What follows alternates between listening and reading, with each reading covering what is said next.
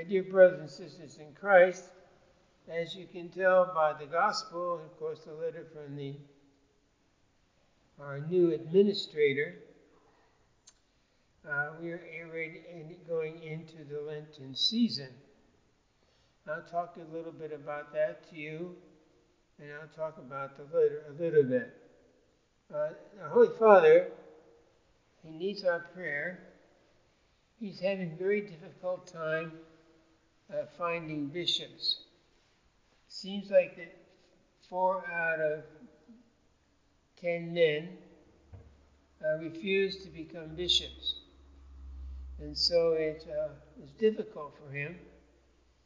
And they have to be ever so careful these days because of all the lawsuits and the disaffection of the scandals in the church have caused to Catholics and to our Christian neighbors.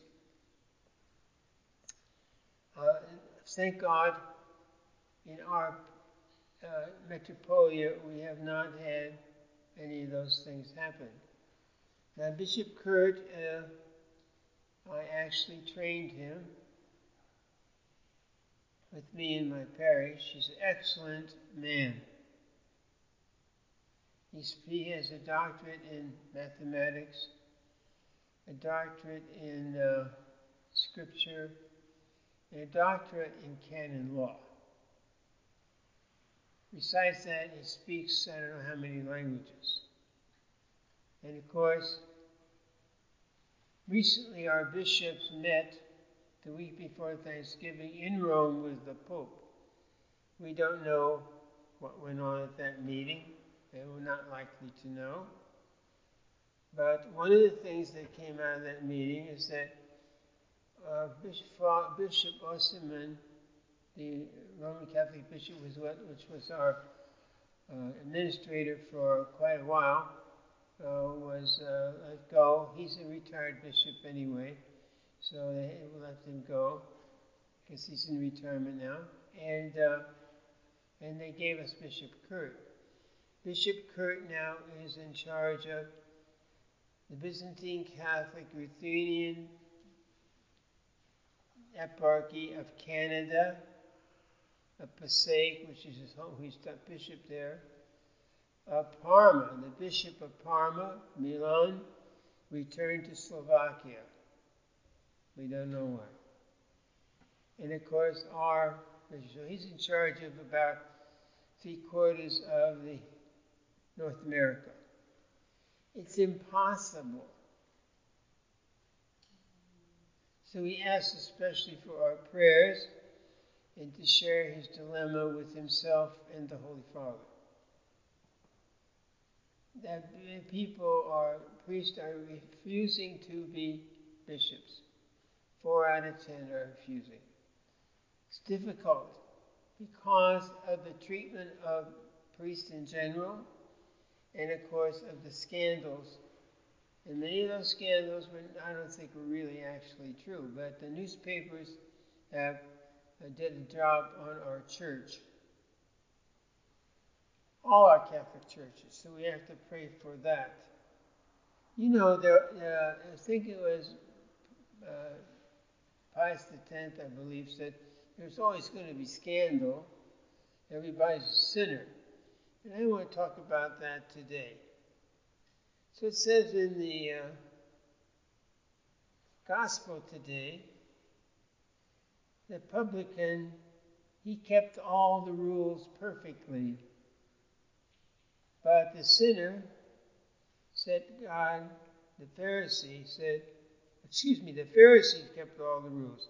But the publican, he was considered a sinner because he was a publican anyway, because that was a sector of Judaism that was not considered worthy by the Orthodox Jews. But he went to the temple to pray, and he said, God, be merciful to me, a sinner. Now, my dear brothers and sisters in Christ, we all know we're sinners.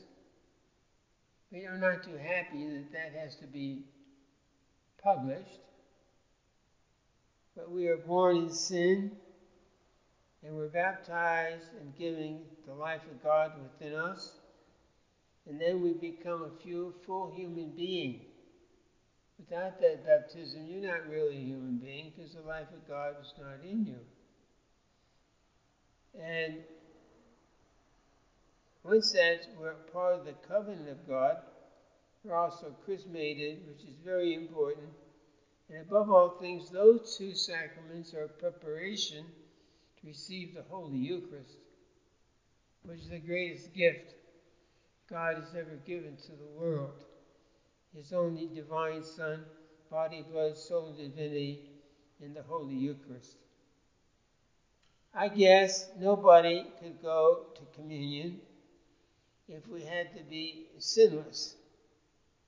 And so he's also given us the sacrament of confession to better prepare ourselves for receiving him. We spend a lot of time in our spiritual life and in our life talking to God about what we want. But we really should spend much more time about talking to God about what He wants. And of course, we know that Jesus Christ is merciful. And He said in His own words, He come into the world to save sinners. That's you and me, the sinners. But He, respect, he wants respect. He wants us to attempt to keep a moral life as taught to us in the Old and New Testament and by the Fathers, and to struggle towards perfection. That means what's a perfect person? One who can enter into heaven. And even then, by ourselves, it's difficult to do that. Now, we are entering Great Lent. Catholics, you know, they're really not good about Lent. And maybe the monks here are better, a little bit better. But they're always looking for an opportunity not to fast. Jesus said in the gospel, he was talking about a particular sin, which we're not going into, uh, this plague can be driven out by only prayer and fasting. Well, what is being driven out is the devils and their influence on us. I was very disappointed. I always was a follower of Father Maloney. He's gone to his heavenly reward. And he, said in his last book, one of his last books, I read all his books. I loved him very dearly. He says, well, maybe all these temptations and things are figments of our imagination. That is not true. The scripture says the devil goes around seeking who he can, tramping around the world, I like to say, seeking who he can devour. That means who he can take down to the underworld. In hell, because he wants company and he wants to defeat the work of Christ. Because of the mercy of Christ, I can't say how many people are not in hell or are in hell. All I can say is mercy. So I just read a little book, I'm it up now, about uh, the Holy Mountain, which is an Orthodox place.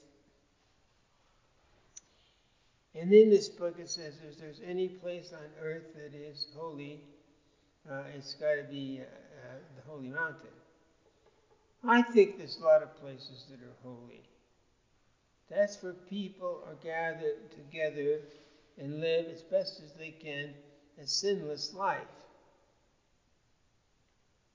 What is so hard about living a sinless life is our ego our egotistical self. Instead of having a truly humble life, we have the great um, delusions about who and what we are. Now, I tell you something. you will lose all those delusions as you grow older, if you, especially if you're prayerful. Nobody is perfect of Jesus Christ, but He wants to share that perfection with you. How can He share that perfection with you if you do not pursue it yourself? It's your job. Take up your cross and come follow me. What is your cross? Yourself. The obstacles you put in your own way to achieve perfection, making you lovable by Christ, who wants to join him as in the heavenly glory. It's been a very difficult uh, couple of months here. I've had two funerals. I was here 10 years. I didn't have any funerals. Only a few people come here. Some one person left it in his will that he wanted me to bury him. Of course, I could not refuse that. It's a hard job having a funeral. Um, Rhonda, who we love dearly, we lost her, very sick. So look at yourself. Look at the people around you. They're all sick in some way physically or spiritually. It's worse to be spiritually sick than physically sick because we know we're all going to die anyway. We hope not too soon or we can put it off. But what we should really be putting off is sin. The bishop, our bishop Kurt, who is the ruling bishop for now, until the Holy See finds somebody who's willing to take us on. Uh, he's a humble person. And he said to us, especially, be patient. Be patient with the Holy See. Be patient with the priests. Be patient with the church. You don't improve the church by deserting it. You improve the church by becoming a more perfect lover of Christ. So, in this little book, it talked about how do we love Christ. I can never say how I love Christ. I desire. I love everything about the church, the beauty of the liturgy, the beauty of the art, the music, the beauty of the people. I love those things, but to love Christ is a gift in itself.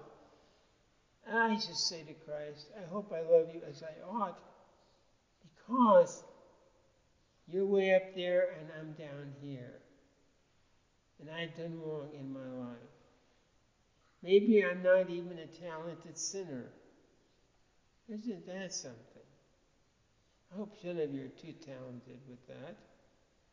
But struggle by prayer and fasting to drive away the temptation, especially of the evil one. So now is the time of the struggle. Again, a season of struggling, a season of getting, getting great Lent.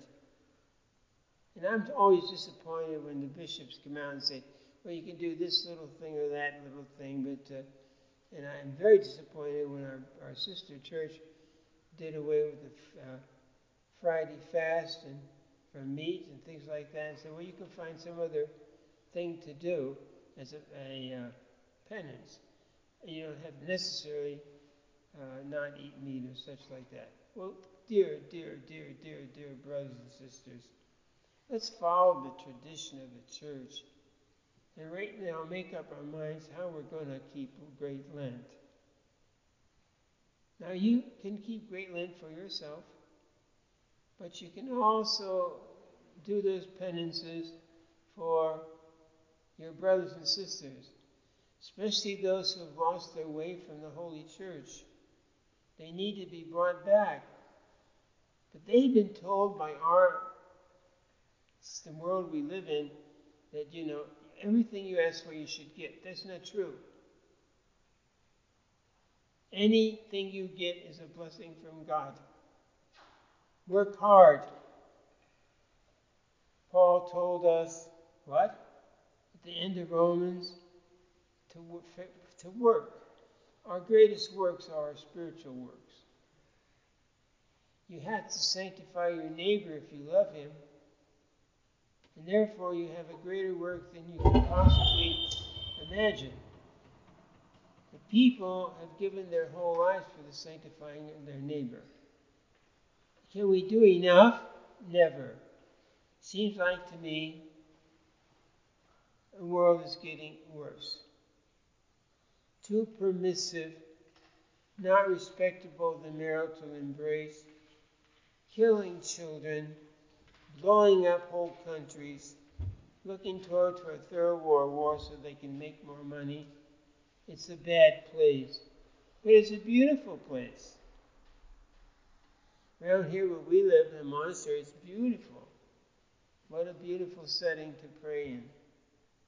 Now, you all have that beauty around you no matter where you are. I know it's a little cold now, it'll warm up.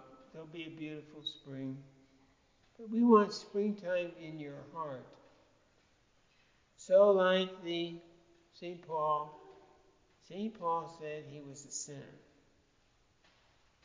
St. Paul wrote most of the New Testament. St. Paul is our model in ascetical living, especially the ascetical living of John the Baptist. In all these things, St. West Church says, well, there should be moderation. There's no danger of people overdoing it. They do the minimum. That's not going to help the world or bring tears away from Christ's eyes. Jesus Christ came is high priest, sacrifice, and teacher. Take him seriously so that we can, in our best we can, reestablish his dominance in the world. Pray for our priests. Pray for our bishops, which we can't even find. And pray for our monks. There's not enough monks. If there's more prayer, there'll be more peace. Okay. Prayer and fasting is the golden key to the heavenly kingdom. Prayer and fasting is the way God can conquer the world. Prayer and fasting is the glory of your future. Prayer and fasting is called upon in extreme measure during this holy season of Lent which is upon us. Help our neighbor. Help our priest. Help our church grow so all people can come to the Eucharistic table and receive the glorified Lord, the risen Lord, by your prayer, your self denial, and your love in the family. Teach your children how to pray and fast. They may not be able to do what an adult can do, but in their little way. I don't like this business. We'll give this or thing up or that thing. It's not in the Bible. It's just praying fast. That's what's in the Bible. Name the Father, Son, and Holy Spirit. Amen.